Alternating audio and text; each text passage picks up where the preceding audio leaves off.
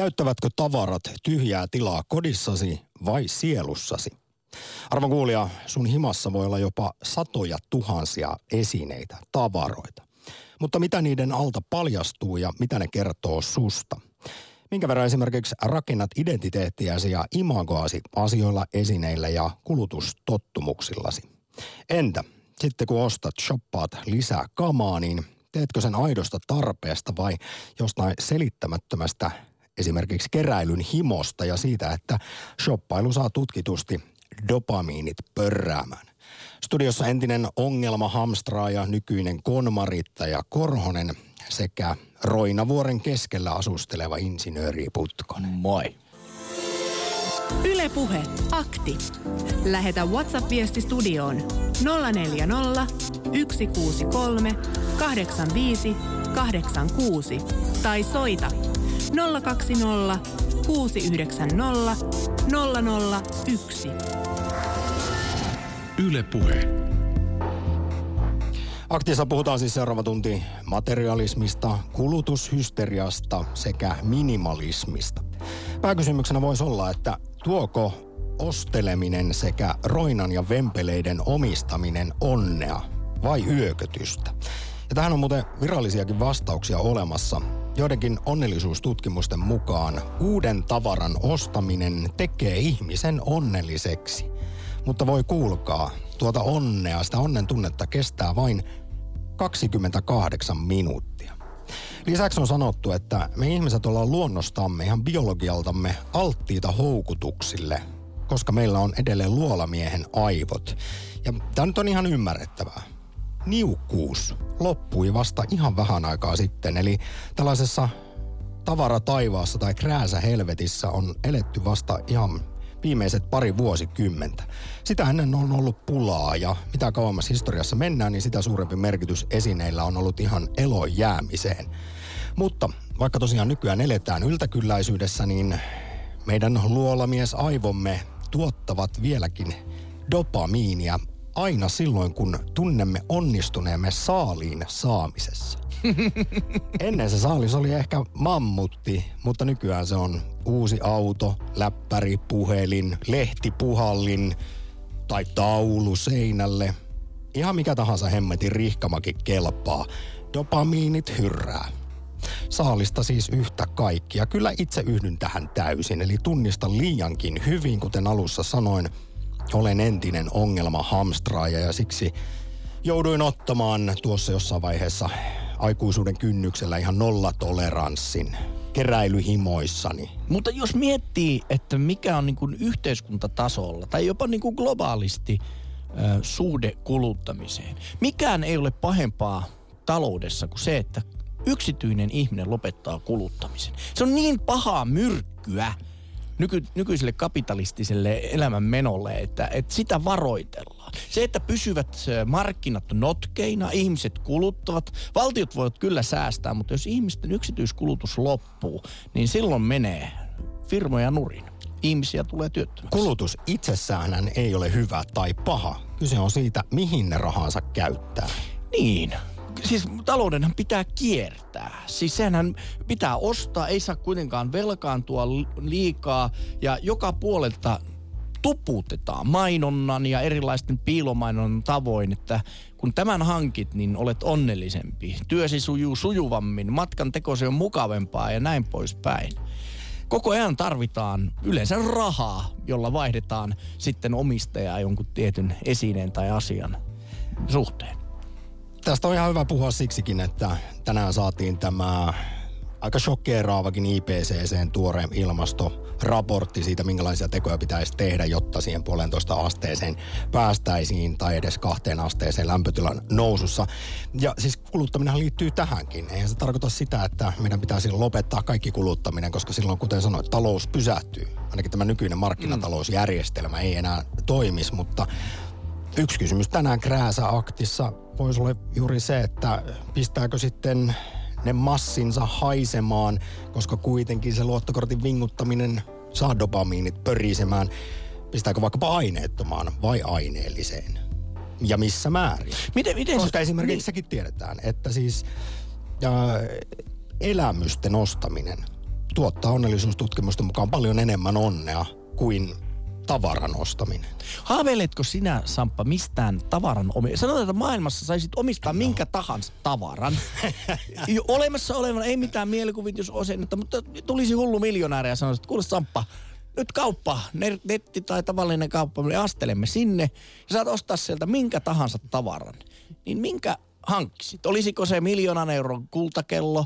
Olisiko se kenties maailman tehokkain supertietokone vai olisiko se joku päheä auto?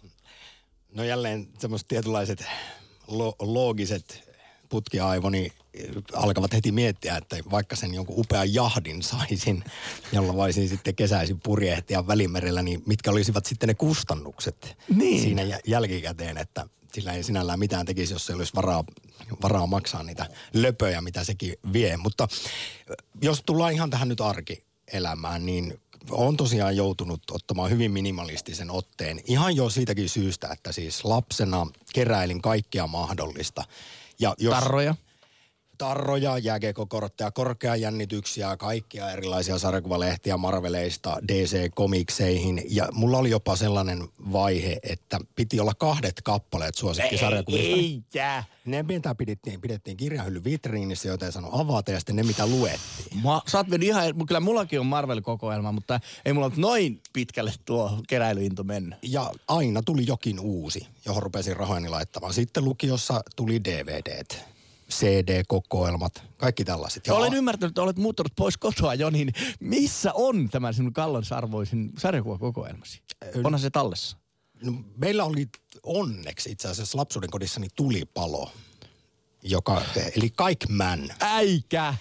Joo, kyllä. Ja sitten äitini käski tehdä minun siis vakuutusilmoitus sieltä omasta huoneesta, sen irtaimistosta ja siitä kun tuli sitten se markka määrä kilahti tilille, niin sijoitin sen sitten, mitä esimerkiksi leluista ja sarkuvalehdistä tuli menetetyistä, niin siihen, että sain elämäni ensimmäisen tietokoneen. No voinko kysyä vielä, että kuinka suureksi arvoksi vakuutusyhtiö tuon sinun tupla, tupla kokoelmasi nimittäin arvioi. Siinä taisi jopa itse asiassa käydä niin, että äitini mielestä sarkuvalehtien lukemisessa ei ollut mitään järkeä. Ja sanoi, että et laita, rupea laittelemaan sellaisia sinne.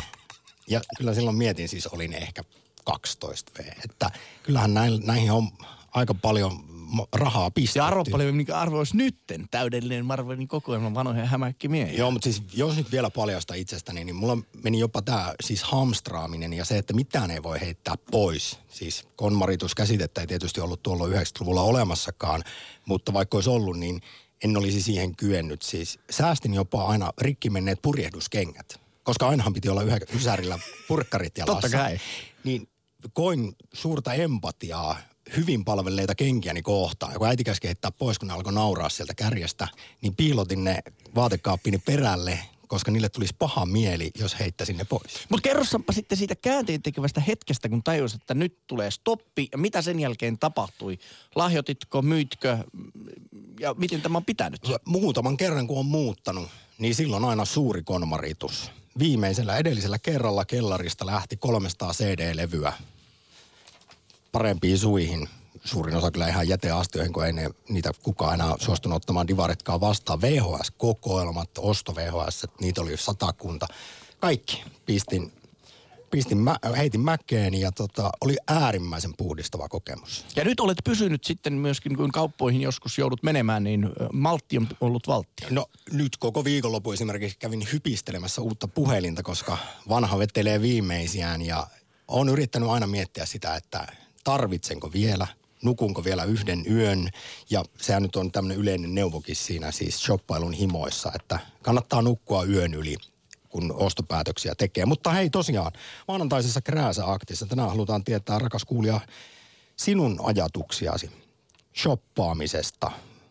Tuoko siis tavaroiden omistaminen onnea?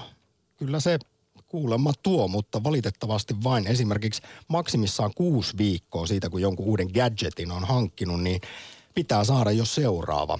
Koska tämä dopamiinin tunne on erittäin miellyttävä, joka tulee siis luolamies aivoihin siitä, että saalis on aiheuttanut hyvää oloa tunnetta ja sitä on tarvittu aina lisää, niin nyt se on siirtynyt yltäkylläisyydessä sitten tuolta savanneilta ostoskeskuksiin. Ja mielenkiintoista olisi kuulla, että missä määrin ihminen rakentaa sitten omaa identiteettiään, siis kulutustottumuksillaan ja imagoaan. Brändäätkö itseäsi puhelin sillä, minkä merkkinen puhelin on tai miten pukeudut? Onko vaatteet aatteet?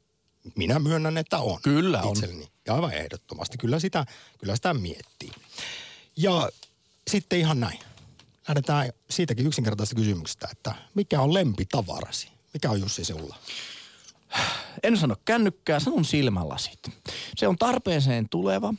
Aamulla ensimmäinen asia, No, mutta rakastatko sä silmälasejasi? Kyllä mä rakastan, mutta- mutta vastataan tähän polkupyörään toinen sellainen. Minulla on polkupyöriä neljä kappaletta. Jokaisella on oma tarkoituksensa ja, ja poljen päivittäin semmoinen 20-30 kilometriä ennen kuin menee lenkillä. Se on suurta nautintoa. Aidosti rakastan kyllä sitä. Mutta hei, otetaanpa tähän yksi WhatsApp, joka sopii tähän kuin nenä päähän. Ö, tota, Vihki ja Kihla Sormus on eräs kuuntelijamme laittanut, mikä on rakkain esine. Hyvin romanttinen. Kiitos tästä. Siinä on vaimo ollut vieressä, kun WhatsApp on kirjoitettu. Laitat siihen nyt tätä vihkisormus. Tai sitten En sano. Polkupyörä. Mulla on yksi lempiesine. Hyvin vähän on tavaraa siis kämpässä. Olen Mä minimalisti. olen nähnyt sinun jääkaappi, siis sitä on kyllä todella vähän sitä tavaraa, jos jääkaappiin uskominen. No tuossa kun avoero tuli ja sitten oli muutto esimerkiksi, niin eksääni muutettiin 10 tuntia mun kavereiden toimesta ja mun muutossa meni puoli tuntia. Ja sitten ystävät kysyivät, että pitäisikö lähteä käymään tuossa ruotsalaisessa kalustenjätissä Samppa, että sulla olisi aamuksi sitten vaikka, vaikka meni lusikat ja kattilat jakoon, niin vaikka yksi lusikka aamuksi. Niin se No mikä se olisi sun rakkain esineesi siis? Se on Imperiumin vastaisku vintage kahvikuppi, Oi, josta ei. juon joka aamu kaffeni. Yle Puhe, akti. Lähetä WhatsApp-viesti studioon 040 163 85 86 tai soita 020 690 001. Joskus omistin kolme moottoripyörää, yhden mopon ja kaksi autoa. Se, kenellä on kuollessaan eniten leluja, voittaa.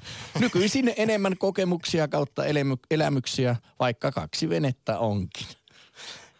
Perjantaina puhuttiin siitä, että kun olisi vielä tämä, uskoisimme vaikkapa antiikin muinaisen Egyptin ajatukseen siitä kuolemanjälkeisestä elämästä, että sitten pitää saada ne omistamansa tavarat täältä maallisesta elontieltä niin mukaan sitten sinne hautaan. Mä veikkaan, että pitäisi olla aika isoja hautausmaita, että sinne niin kuin mahtuisi ihmiset tavaroittensa kanssa maatumaan. Haluaisitko muuten, että jotkut, siis- sulle joku tärkeä esiin, se polkupyörä, niin sinne monttuu myös Täytyy kyllä sanoa, näin laitettaisiin. tulenpalavana ateistana, niin heittäkää vaikka tunkiolla. Mies. Yle Puhe. Onko Sastamalassa Henkka? Morjes. Moro. Terve. Oletko Justiinsa, justiinsa juoksin rappuiset ylös, että saatan olla vähän hengästynyt. tu- tulitko jo shoppailureissulta? Eli minkä En itse asiassa- olet? No tota, täytyy sanoa, että mä ostelen hirveän vähän mitään. Et tota, nykyään, nykyään teen tosi tarkkaan, harkitsen niin kaikki ostokset. Ja ennemmin tuli ostettua niin tusina tavaraa ja totesin, että se on, niin kuin, se on kaiken kauheinta, mitä voi tehdä, kun sitten on vaan kaikki paikat väärällään sitä tavaraa. Ja niin kuin sanoi, sanoikin tuossa aikaisemmin, niin muuton yhteydessä on hyvä tehdä konmarit ja itse kun viimeksi muutin, niin lähti niin kuin yli puolet kaikesta muusta, paitsi kala, kalavehkeitä en kyllä karsinut yhtään. Niitä löytyy. Tavarat on kuitenkin meille rakkaita. Tämä tulee jo ihan siis tuolta historiasta. Ja, ja se, siis meillä tulee kiintymyssuhteita ja sitten kuulemma sekin on sellainen joku ajatusvääristymä, joka liian usein toistuu, että aletaan miettiä, että tällä ehkä vielä joskus tekee jotain. Ja siksi se jää sinne laatikon perälle, vaikka voisi konmarittaa ja heittää pois ja se puhdistaisi sielua ja tekisi elämä onnellisemmaksi. Oletko itse tunnistanut itsessäsi tätä? Siis oliko vaikea tehdä sitä muutoyhteydessä, sitä tavaran pois heittämistä? No itse asiassa ei ollut siinä kohtaa, että olin sitten jo niin kypsä siihen tavarapaljouteen, että meni, meni tosi helposti, mutta on tuolta isän puolta perinnyt kyllä semmoista niin hamstraa ja henkisyyttä, niin, niin, niin siinä on ollut kyllä vaikeaa välillä, mutta nykyään kun sen taas on oppinut semmoisen, että se niin helpottaa se olo, kun ei ole niin paljon kaikkea tavaraa ympärillä, on helppo pitää koti siistinä, niin tota, Oletko Henkka huomannut semmoisen, että, että jo- jotenkin voi suhteuttaa omiin tavaroihin sitä suhdetta, mutta meikäläinen kun asuu kolmen naisen kanssa, niin suhde niiden muihin, muiden ihmisten tavaroihin on vähän erilainen. Ja minä kyllä pystyn heidän tavaroitaan heittämään hyvinkin iloisesti pois. No itse, itse en uskaltaisi kyllä muiden tavaroita heittää pois, omia uskaltaa No mutta heittää. minkälainen suhde sinulla on muiden ihmisten tavaroihin, jotka ovat kuitenkin niin kuin elinpiirissäsi lähe, läsnä? No lähinnä sellainen, että tota, täytyy ainakin kysyä, että niinku, mikä on tavaran virka ja näin päin. Mutta pois. ärsyttävätkö ne enemmän kuin omat tavarat? No ei, Totta ei, kai. ei, voi, ei voi näin sanoa, koska niinku, mä asun yksin, niin mulla on, mulla on niinku tosi helppoa. Niin, niin. Si- Siis vaikka tätä konmarittamista kovasti suositellaan, että sillä saa ihan siis, no ylipäätään kämppään tyhjää tilaa, mutta myös selkeyttä ja kontrollin tunnetta omaan elämään, niin toisaalta myös pois heittämisen ammattilainen Yleen haastattelussa Ri- äh, Sirpa Rivinoja ei kuitenkaan suosittele viskaamaan pois niin sanotusti tärkeitä esineitä, vaikkapa sitten muuton yhteydessä. Eli vaikka se vimma tulee, pistää kamaa romukoppaan, niin suositellaan, että säästä semmoista asiat, joilla on tarina vaikkapa sun elämässä. Niin kuinka paljon sulla Henkka on, onko jotain tämmöisiä tärkeitä, rakkaita asioita ja esineitä? No kyllä joo, jotain löytyy, mutta tota, nekin on lähinnä tuosta kalavehkeiden puolella, että ne on semmoisia jotain, esimerkiksi semmoinen heittokela, millä on aloittanut kalastuksen, semmoinen on edelleen tallessa ja, ja, ja jotain alaasteen, alaasteen käsitöitäkin, joku tota, Oho. pyyheliina löytyy itse asiassa semmoinen, semmoinen mitä tota on neulonut joskus ala-asteella, sitä, sitä ei ole jostain syystä raskinut heittää menee, mutta sitten taas, taas nykyään niin sanotaan, että tämmöiset hyvät käyttöesineet, niin kuin esimerkiksi mä ostin joku viisi vuotta sitten kore, koretakin, ja se on niin kuin sellainen, mistä nautin edelleenkin, niin kuin joka kerta kun lähtee kalaa ja heittää sen päälle, niin miettii vaan, että kuin hyvä juttu, että osti sen silloin, niin tota, tommoset esineet on myös itselle, itselle niin kuin Ja kun kerran hyvää mieltä. Ostaa vähän harvemmin, mutta sitten panostaa laatuun, niin se voi olla vaikka juuri jokin tuollainen. Kyllä, ja itse asiassa nyt, nyt tota, niin tilasin justiinsa Ursuitin tämmöisen kelluntakuivapuvun, mikä tulee myös kalastuskäyttöön, että nyt voi niinku, niille ohkasillekin jäille lähteä vähän turvallisemmin mielin, niin tota, mutta sekin oli tosi pitkä har, harkinnan takana, että siis vuosia tässä on sitä harkittu ja nyt, nyt päätin, että ostin ja ostin sitten samaan rahaan semmoisen lämpimän aluskerraston sinne ja koko setin niin kaikki mitä voi vaan kuvitella, että siihen tarvisi. Ja nyt meneekin varmaan taas viisi vuotta, että ei tarvi ostaa mitään, mitään uutta. Hei Henkka, vielä ihan lyhyesti loppuun. Toinen teema tänään Krääsä-aktissa on se, että minkä verran me rakennetaan omaa imagoamme, tietynlaista henkilökohtaista brändiämme kulutustottumuksillamme. Esimerkiksi niillä tavaroilla tai vaatteilla, joita omistetaan. Ja kyllähän tämä nyt tie- tiedetään, sosiologitkin sanoo, että kyllä me usein halutaan tehdä vaikutus muihin sillä, että mitä omistetaan. Että harvemmin Kyllä. kukaan ostaa vain itseään varten, vaikka ylevästi moni haluaakin näin väittää. Niin tunnistatko itsessäsi tällaista? No joo, siis enemmän ja vähemmän ja siis jokainen, jokainen varmaan enemmän ja vähemmän ostaa, niin kuin, ostaa niin kuin silläkin perusteella, että on, on joku, on joku merkkivaatteet, merkkikengät nähnyt, että on kavereilla, työkavereilla on siistejä vaatteita, niin ostaa samoja, mutta itse pyrin, pyrin niin kuin, äh, tutkiskelemaan tätä omaa mieltä sillä että onko tämä nyt, niin kuin, jos mä mietin jotain vaatteita, että minkä takia mä nyt ostan sitä, että onko tämä nyt sitten imakokysymys vai, vai mikä tämä on, niin tota, pyrin niin kuin tietoisesti tekemään sellaisia valintoja, että, että se on järkevää. Totta kai silti niin kuin alitajuisestihan se kallistuu aina siihen suuntaan varmasti, että, että on nähnyt jonkun, jonkun siistin tyypin päällä jotain vaatteita YMS. No mitä jos naapurilla on kalliimmat ja paremmat kalavehkeet kuin sulla, niin tuutko kateelliseksi? No en tuu, kun mä saan enemmän kaloja. Sehän on ihan selvää. Okei. Ei siinä, ei siinä ole mitään. Niin, eli sä osaat sen katsoa tätä kautta. Sastamalla on Henkka mahtavaa viikon alkua. Kiitos soitosta. Kiitos samoin. Ylepuhe akti. Lähetä WhatsApp-viesti studioon 040 163 85 86 tai soita 020 690 001. Yle Puhe. Meillä on myös Instagramissa video ja siellä voi käydä kertomassa, että mikä on rakkain esineesi. Matkapuhelinta ei muuten saa sanoa. Hienosti on tullut vastauksia, kiitoksia niistä. Silmälasit, jonka minäkin muuten valitsin. Polkupyörä ja vielä Peter Saaganin siunaama erikoismalli. Tämä on kyllä kova. Öö, kaikki kielisoittimeni, matkapäiväkirja, johon olen lähes kymmenen vuoden ajan tehnyt reissuissa muistiinpanoja ja piirroksia. Dr. Martenisin maiharit, villasukat. Henkilökohtaisia tavaroita kyllä.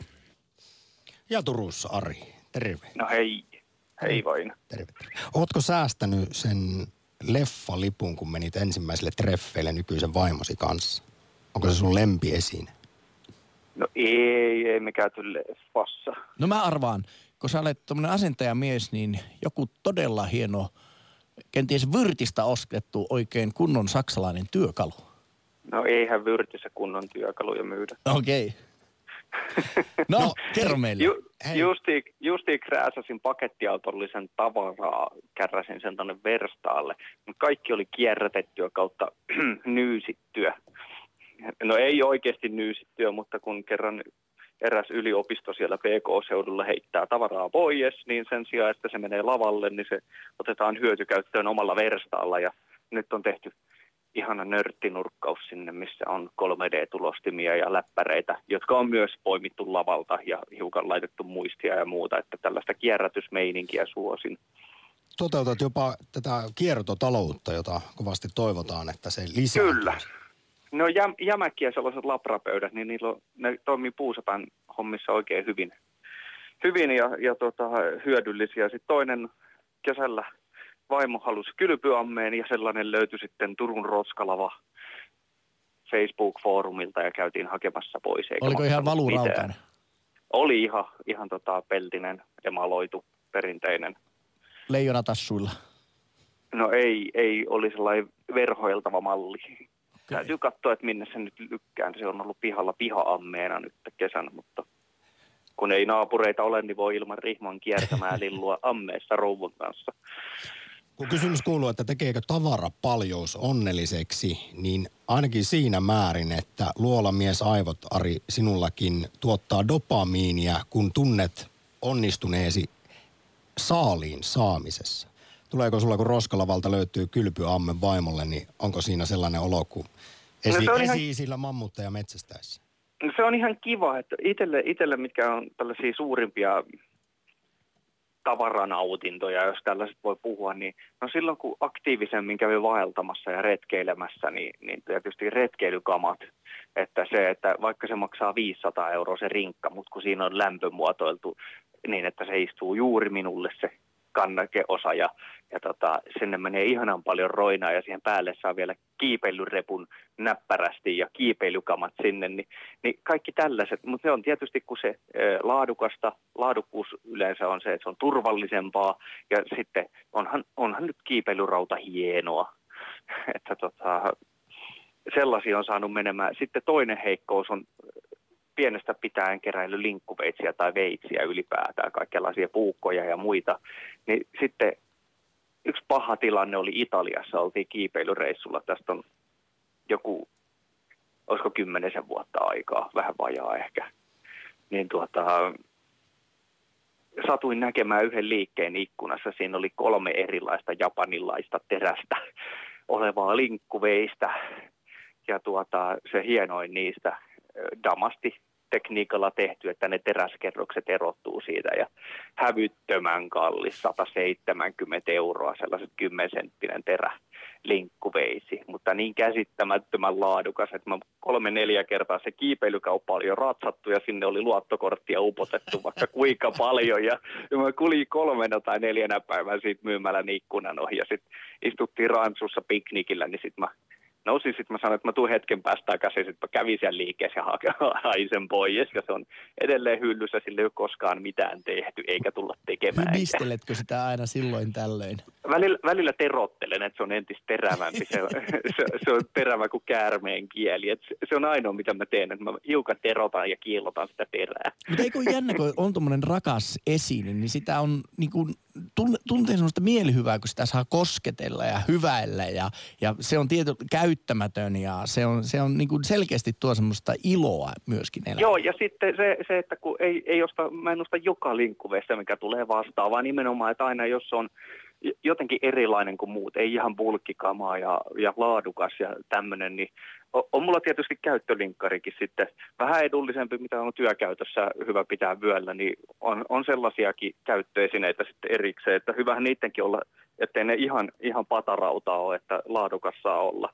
Ja sitten mitä mä nyt vi- viikonloppunakin, että mulla monesti, että sitten jos on tällainen kalliimpi esine, mitä ei ihan välttämättä tarvi, mutta kun junnuna mä olin suhteellisen oivallinen jousiampuja, siis ihan tuollaisena alle teini-ikäisenä ja teini-ikää saakka ammun. Mulla oli sellainen sedä, sedältä saatu lasikuitujousi ja sillä ei mitään tähtäimiä eikä semmosia. Niin. Sitten mä oon fiilistellyt jo pitkään tuollaista mongolijousta.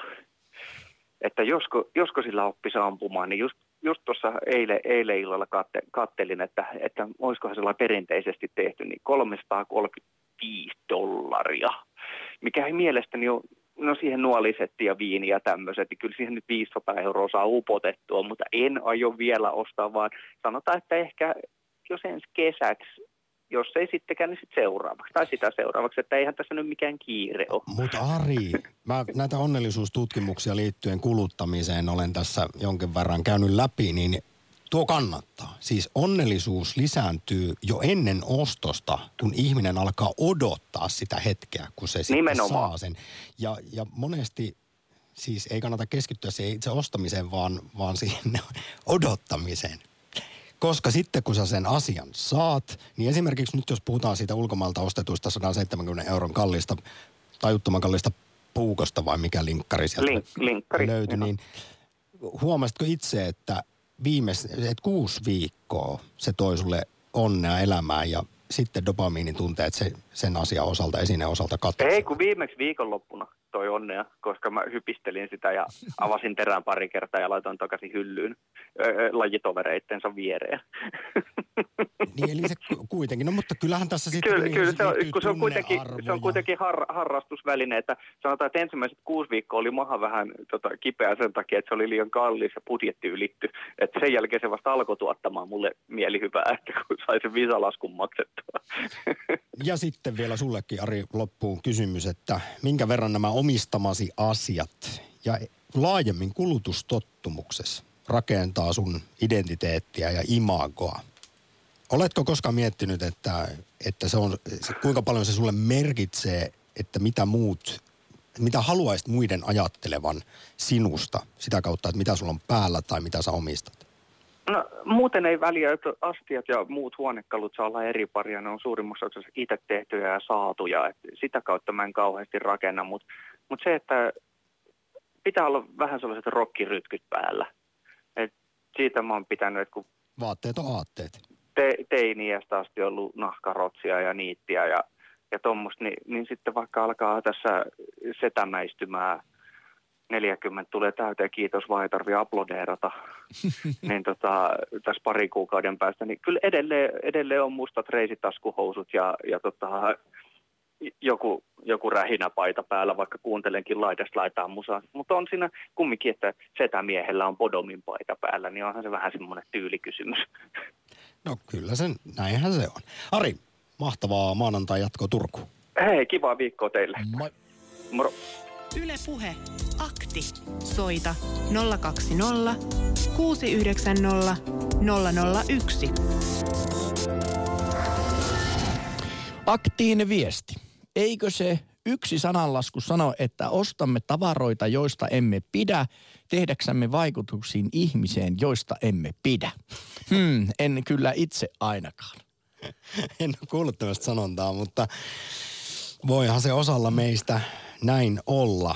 Kyllä siis, kun Ylekin on haastatellut vaikkapa shoppailututkijaa, sosiologian professoria Jyväskylän yliopistosta Terhi-Anna Vilskaa, niin, niin hänkin on sanonut, että kyllä meillä on tarve tehdä vaikutus lähipiiriin, ihmisiin ylipäätään sillä, mitä omistetaan. Ja myös sillä esimerkiksi, että mitä sitten uutuusjuttuja tiedämme. Mm.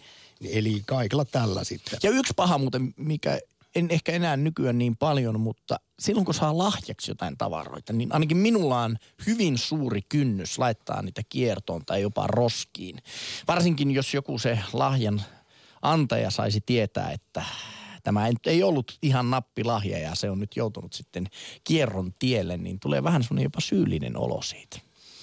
Mutta siis vielä tarkennan tätä, mitä esimerkiksi Terhianna Vilska sanoo tästä meidän ostelemisesta ja syystä siihen, niin tämä on myös sitä, että me halutaan olla siis totta kai kuulua joukkoon. Mm. Siinä, missä me rakennetaan, luodaan tarinaa itsestä omalla kulut, omilla kulutustottumuksilla, kamoilla, mitä omistetaan, vaatteilla, mitä on päällä, niin me siis myös halutaan sitä kautta olla sosiaalisesti hyväksyttyjä. Samalla kun me näytetään siinä sitten omassa kuplassamme, että millaisia me haluaisimme olla. Kuunnellaan tässä vaiheessa ennen seuraavaa puhelua ja tässä vaiheessa muuten mainittakoon, että linjoille mahtuu 020690001.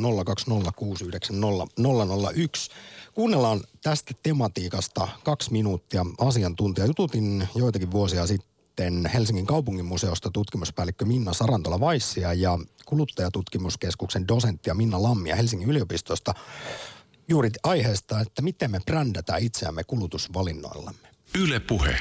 Brändi on tietenkin aika vahva sana, mutta kyllä voidaan ajatella, että me kulutusvalinnoilla rakennetaan ainakin omaa identiteettiä itsellemme ja ehkä osin myös muille.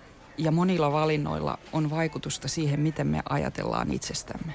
Varsinkin jos hyväksytään tämä, että se voi olla myös alitajuista, niin sanoisin, että kyllä rakennetaan. Että se, mitä me valitaan aamulla vaatekaapista päälle, tai mitä me ehkä työpaikkaruokalassa otetaan lautaselle, niin kaikki tämä perustuu jollain tavalla siihen, että mikä mielikuva meillä on omasta itsestä. Ja sitten vielä siitä, että miltä me halutaan, että mitä muut näkee, kun ne katsoo meitä. Mitä sanoisit, että kumpi jollain lailla ihmiselle on tärkeämpää? Se, että miltä hänestä itsestä tuntuu, että millainen hän on, miltä hän näyttää, vai se, että mitä nuo muut minusta ajattelevat ja miten he minut mieltävät? No, mä ajattelen sillä tavalla, että useimmat meistä ajattelevat, ja se kuuluu myös tämmöiseen niin kuin nykyaikaisen individualistin ihanteeseen, että me ajattelemme, että tärkeintä on se, mitä me itse tunnemme ja mitkä meidän omat mieltymykset on. Mutta todellisuudessa näihin asioihin vaikuttaa aivan valtavan paljon se, että mitä me luullaan, että muut ihmiset ajattelee meistä. Luullaan tai toivotaan. Uskon kyllä, että on oikeasti ihmisiä, joita kuluttaminen ja pukeutuminen ei ihan kauheasti kiinnosta. Mutta siitä huolimatta sekin voi olla joku brändi, että en kiinnitä tätä, tähän huomiota tai haluan olla mahdollisimman tavallinen enkä erottautua millään tavalla, niin sekin on eräänlaista erottautumista. Siis tässä, että minkälaisia valintoja me tehdään, niin tänä päivänä me ajatellaan, että niitä ohjaa meidän yksilölliset valinnat, meidän identiteetti, meidän käsitys omasta itsestä. Meidän ei tarvitse mennä kuin joitakin vuosikymmeniä ajassa taaksepäin, niin ihmisten käyttäytymistä ohjasi hyvin paljon enemmän kysymykset siitä, että mihin yhteiskunnalta luokkaan minä kuulun. Ja kun mennään vielä hiukan taaksepäin historiassa, mihin säätyyn minä kuulun, oli tärkeämpää toimia säädyn mukaisesti tai oman luokka-aseman mukaisesti kuin yksilöllisesti. Että yksilöllisyyden eetos on syntynyt ja varsinkin yleistynyt vasta toisen maailmansodan jälkeen. Se on tosi uusi juttu. Näin kertoivat tutkimuspäällikkö Minna Sarantola Vais Helsingin kaupunginmuseosta sekä kuluttajatutkimuskeskuksen dosentti Minna Lammi Helsingin yliopistosta. Ylepuhe akti. Lähetä WhatsApp-viesti studioon 040 163 85 86 tai soita 020 690 001. Ylepuhe.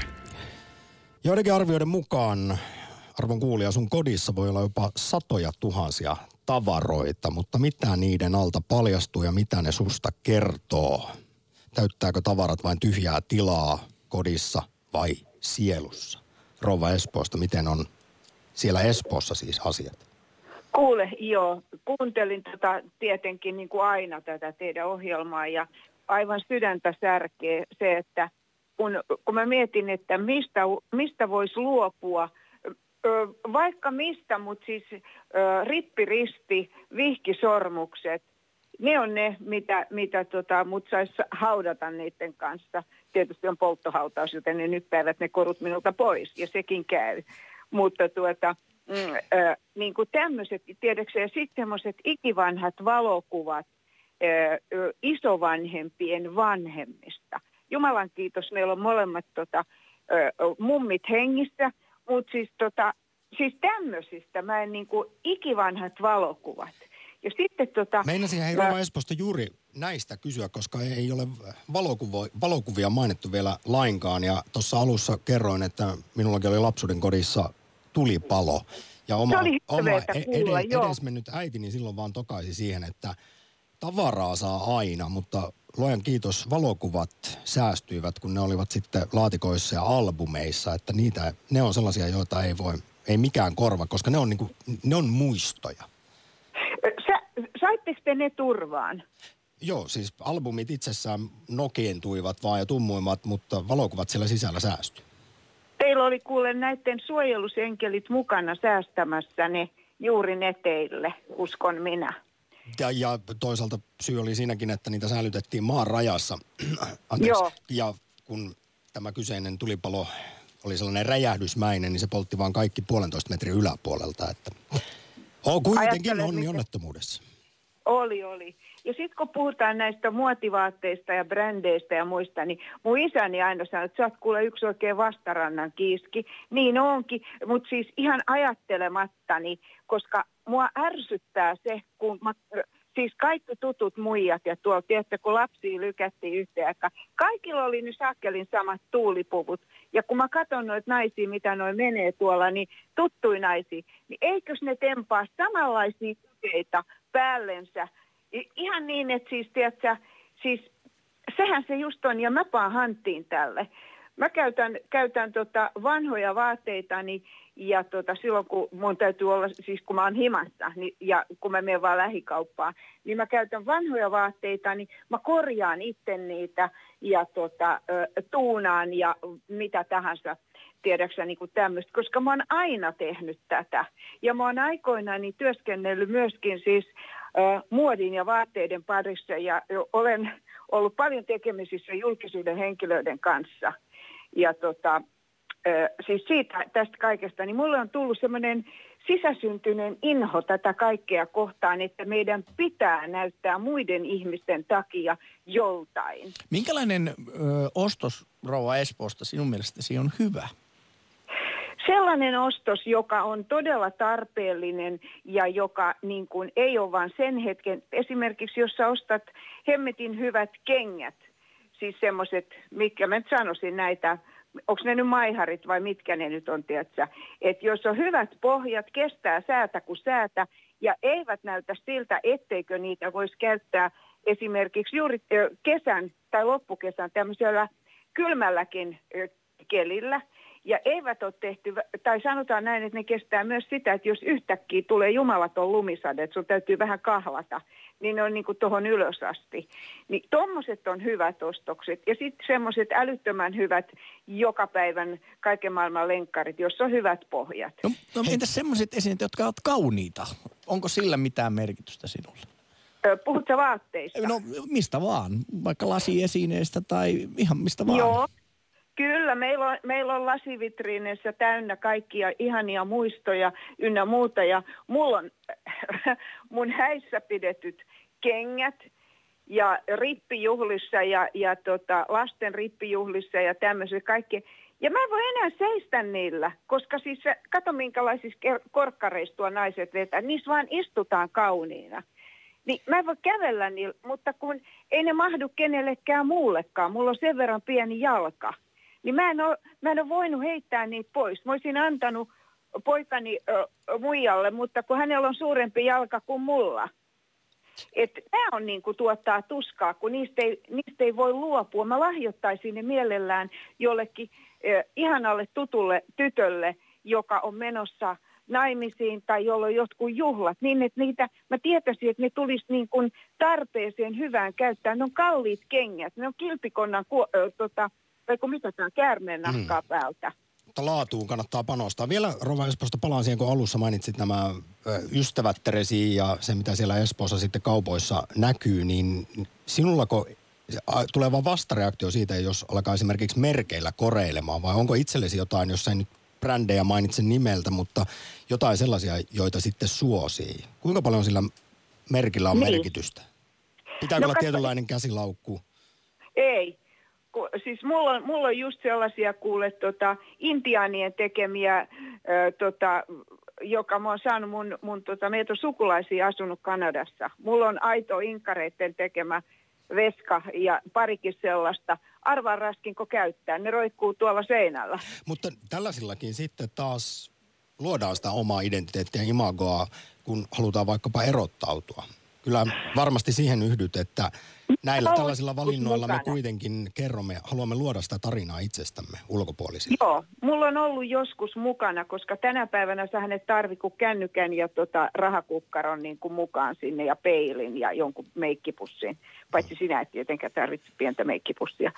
Mistäs tota, me- Hei Rouva Esposta, tässä vaiheessa nyt su- suuri kiitos osallistumisesta Joo. kuluttamis- ja krääsä Joo, ja minä sanon tähän loppuun, että meillä on jumalattomasti kaiken maailman pientä roinaa ja hörhöä ja muuta, ja tavaran paljous on aivan kauhea. Et Ylepuhe akti. Lähetä WhatsApp-viesti studioon 040 163 85 86 tai soita 020 690 001. Yle Puhe.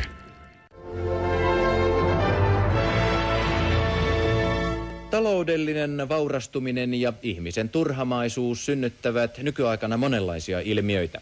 Yksi uusimmista on rusketuksen hankkiminen keinoauringon eli solariumin avulla. Yle Puhe. Yle Puhe.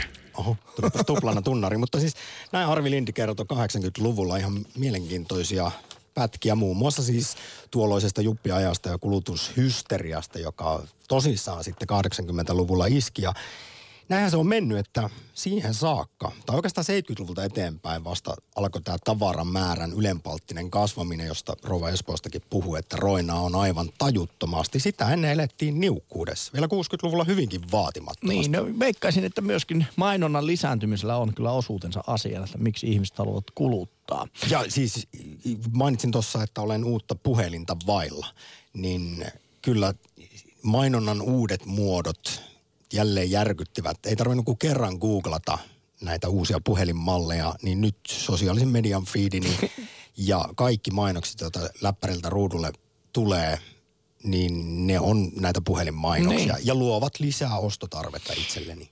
Puhelimen vastaajamme Kati Keinonen laittaa minulle tässä viestejä ja kysyy, omistatko leipäkoneen? Ja kyllä, minä olen omistanut leipäkoneen ja kyllä sillä oli ihana aamulla, kun heräsin, niin tuoreen leivän ihana tuoksu tuli va, tota, nenään, mutta sanotaanko noin vuoden, kun oli sitä leipää puputtanut, niin se leipäkone alkoi tuntua turhakkeelta ja luovuin siitä. Ja sitten ostit soodakoneen. Myönnän. Mutta sen, onko mutta olen, sen olen saanut lahjaksi. Ö, nyt ovat muuten linkkari-ihmiset aktivoituneet ja näin meille kirjoitetaan. Itse voisin sanoa, että tämän hetken arvokkain esine on avovaimolta saatu linkkari. Kyseinen esine on aina mukana, minne menenkin. Monta kertaa on tullut apuun töissä tai metsässä seikkaillessa. Yleensä yritän ostaa tavaroita käytettynä. Esim. kodissani on tällä hetkellä erilaisia konsoleita 15 kappaletta, josta 80 prosenttia on ostettu käytettynä. Viimeksi vahingossa tuli hommattua Mega Drive ja Xbox 360, vaikka itsellä ei ole mitään kullattuja muistoja niistä. Ostin kun halvalla sain ja uskon, että kyseiset välineet alkavat kerääntyä pölyä tehokkaasti. Toi on kyllä legendaarista. Kuuluu vanhemmille sukupolville varsinkin lausahdus, että kun halvalla saadaan, niin sitten, sitten ostetaan. Ja kyllähän tässä on paljon tapahtunut muutosta siis, että miten nykynuoret suhtautuu kuluttamiseen ja tietysti sitten miten vanhemmat ja isovanhemmat.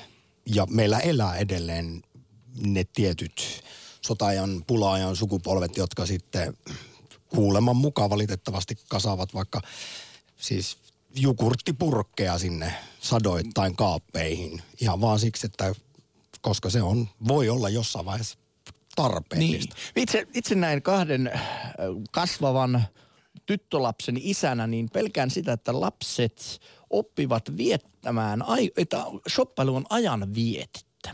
Ja se on, se on niin kuin mie- mielestäni ihan aito pelko, koska jos ajatellaan, että kauppakeskuksissa tai kaupoissa viettää aikaa, niin aika harvoin sinne menee muuta kuin ostamaan. Ja silloin kun on vähän semmoinen ostamisen pakko, että menee niin kuin kierteleen kauppoihin, niin kyllä silloin tulee todennäköisesti hankittua semmoisia tavaroita, joiden käyttöikä on hyvin, hyvin lyhyt.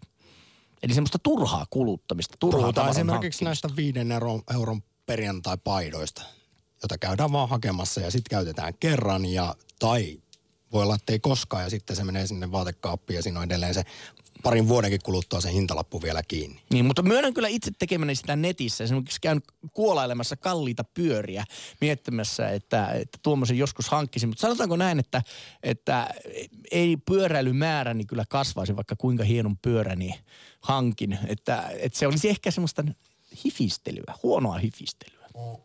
Vielä mahtuu mukaan maanantaiseen kulutustottumusaktiin tai krääsäaktiin. Tuoko shoppailu sekä roinan ja kaikenlaisten vempeleiden omistaminen onnellisuutta, tyydytystä vai alkaako jo tulla ähky siitä, kun ei mahdu omassa kodissa kävelemään, kun sitä törmää jos jonkin moiseen kippoon ja kuppiin tässä välissä voisin muuten sanoa, että tämän viikon Doc Ventures on samassa aiheessa. Riku Tunna ja vieraat pohtivat mainosmaailman moraalia ja valtaa. Leffana nähdään tiistaina Doc Venturesin eka mokumentti Drib, joka kertoo median manipuloinnista ja mainonnasta kuvitteellisen energiajuoman mainoskampanjan kautta kautta. Elokuvassa taiteesta tulee kaupankäynteitään fiktiosta faktaa ja Doc Venturesista kaiken muuten löytyy yle.fi kautta Doc Ventures, jos kiinnostaa. Yle Puhe. Jotain ehkä meidän ajasta kertoo se, että on syntynyt uusi ammattikunta nimeltä ammattijärjestäjät. Kuunnellaan seuraavaksi yhtä, joka on tämän asian päällä. Hän on Tavarataidot kirjan tekijä Jenni Sarras, joka antaa nyt vinkkejä siihen, mistä tietää, että kotona esimerkiksi on sitä kamaa jo aivan liikaa? No varmaan ehkä helpoiten siitä, että ne stressaa. Tulee sellainen, että mä kestä.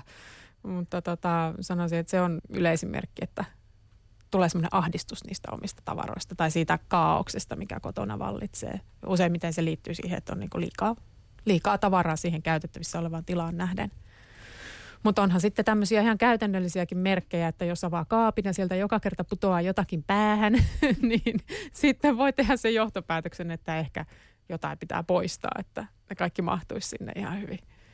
Se hamstraaminen tai sellainen, että ylipäänsä on niin kuin liikaa tavaraa, niin siihen liittyy aika monenlaisia niin kuin tunteita ja asioita, että toiset, toiset vaan niin kuin ei raaski heittää pois – että tulee se ajatus, että no jos tätä vielä joskus tarttisikin.